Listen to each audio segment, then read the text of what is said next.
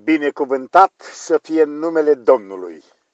Din nou, în preajma cuvântului, în miezul cuvântului, care este viață pentru cei care îl ascultă și trăiesc această Evanghelie. Vom citi din 1 Corinteni, capitolul 2, versetul 1 și 2. Și acolo Pavel, apostolul cel chemat de Dumnezeu, ne spune următoarele cuvinte. Și eu, când am venit la voi, fraților, n-am venit cu superioritatea cuvântului sau a înțelepciunii mele, vestindu-vă mărturia lui Dumnezeu, pentru că m-am hotărât să nu știu între voi altceva decât pe Iisus Hristos și pe El răstignit.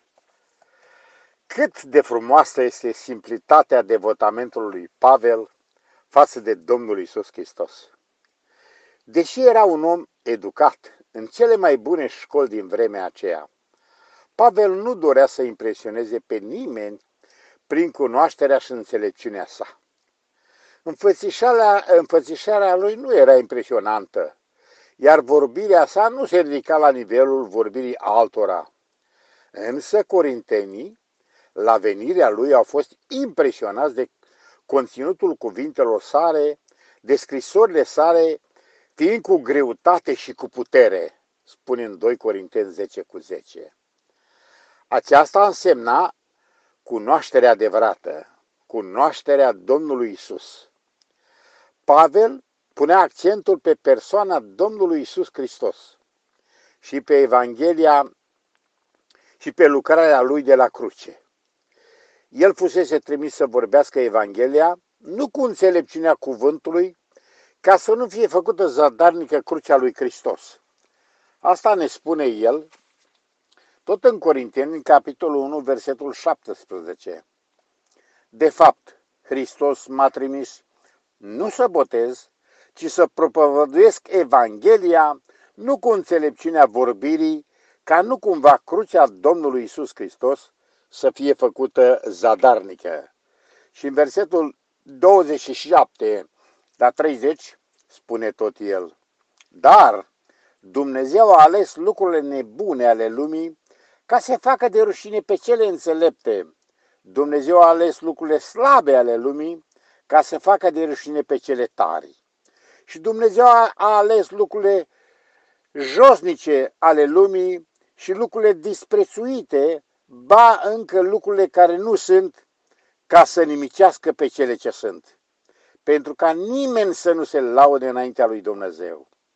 Și voi, prin El, adică noi toți, voi toți care astăzi ascultați Evanghelia Domnului Isus, sunteți în Hristos Isus, pentru că El, Hristos, a fost făcut de Dumnezeu pentru noi înțelepciune, neprienire, sfințire și rescumpărare. O, ce har! Asta s-a văzut El Pavel, în raport cu înțelepciunea lui Hristos care era divină, așa să ne ajute Dumnezeu să vedem și noi nespusa înțelepciunea lui Hristos Domnul, care a fost revărsată prin Duhul Sfânt între noi, în noi, prin Harul lui Dumnezeu care ne-a fost dat. Hristos răstignit este cu adevărat sfârșitul oricărei înțelepciuni omenești.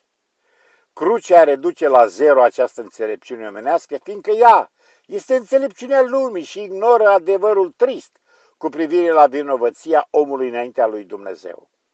Ea nu oferă niciun răspuns la această problemă extrem de serioasă, adică a vieții noastre. Dar Hristos răstignit este răspunsul. Problema păcatului a fost rezolvată la crucea Domnului Isus Hristos. Păcatul a fost judecat și îndepărtat dinaintea lui Dumnezeu. Pentru că nimeni altul nu este mântuire, spunea Apostolul Petru, decât în numele Domnului Isus Hristos. Și este întărit acest cuvânt referitor la mântuirea noastră doar prin jertfa Domnului Isus, de Pavel, apostolul, când îi scrie lui Timotei în capitolul 2, de la versetul 5 și 6, căci este un singur Dumnezeu și este un singur mijlocitor între Dumnezeu și oameni, omul Isus Hristos, care s-a dat pe sine însuși, însuși ca preț de răscumpărare pentru toți. Faptul acesta trebuie adeverit la vremea cuvenită. Asta este înțelepciunea nespus de felurită a lui Dumnezeu arătată în Hristos Domnul. Pentru că romanilor le scrie tot Pavel în Roman 11 următoarele cuvinte. O adâncul înțelepciunii și științei lui Dumnezeu, cât de nepătrunse sunt judecățile lui și cât de neînțelese sunt căile lui, descoperite și relevate doar cei care sunt în Hristos prin Duhul Sfânt. În adevăr, cine a cunoscut gândul Domnului sau cine a fost feșnicul lui? Cine i-a dat ceva întâi ca să aibă de primit înapoi? Din el, prin el și pentru el sunt toate lucrurile, a lui să fie slava în veci. Amin. Oricine îl primește pe Hristos ca mântuitor, este iertat de păcate și îndreptățit înaintea lui Dumnezeu. O, ce har! Nu este de mirare că apostolul abandonase complet înțelepciunea lumii pe care se de, pe ca, pentru care a, s-a devotat de plin celui ce care pentru sine însuși la cruce s-a jerfit pentru păcatele noastre. El este singurul mântuitor a celor pierduți. Departe de mine, spunea Pavel, departe de mine să mă laud cu altceva decât cu crucea Domnului Isus Hristos, prin care lumea este răstignită față de mine și eu față de lume. Ce har! După ce am ajuns la cunoștința de plină a răstăgnirii și a morții Domnului Isus pentru păcatele noastre, El care s-a răstăgnit la rândul nostru și noi ne răstăgnim față de lume, față de păcat. Tot El ne amintește în Galaten 6 cu 14 spunându-ne în ce mă privește departe de mine gândul să mă laud cu altceva decât cu crucea Domnului Isus Hristos. Ce har! Și în Efeseni, tot în Galaten în 5 cu 24 spune pentru cei care sunt a lui Hristos Iisus, pentru noi, frați și sorori, pentru voi cei care mă ascultați astăzi, pentru noi toți, El și-a răstignit firea pămintească împreună cu patimile și poftele ei. Și cei ce sunt a lui Hristos au făcut asemenea Fiului, asemenea Domnului Isus.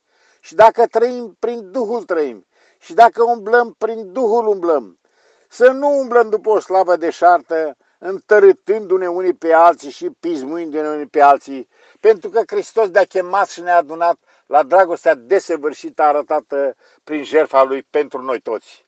Deci, într-un cuvânt, să le pădăm, dar orice fel de înțelepciune omenească, orice fel de știință care am crede noi că ne-ar aduce harul mântuitor, ci din potrivă, nimic bun nu locuiește în noi.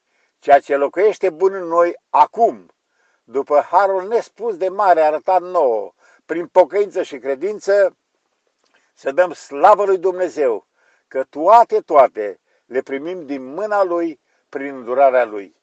Fie ca și astăzi, să vedem pe Domnul Isus Hristos înălțat, mântuitor, plin de dragoste și îndurare peste viețile noastre și ca răspuns să umblăm în harul și în dragostea Lui.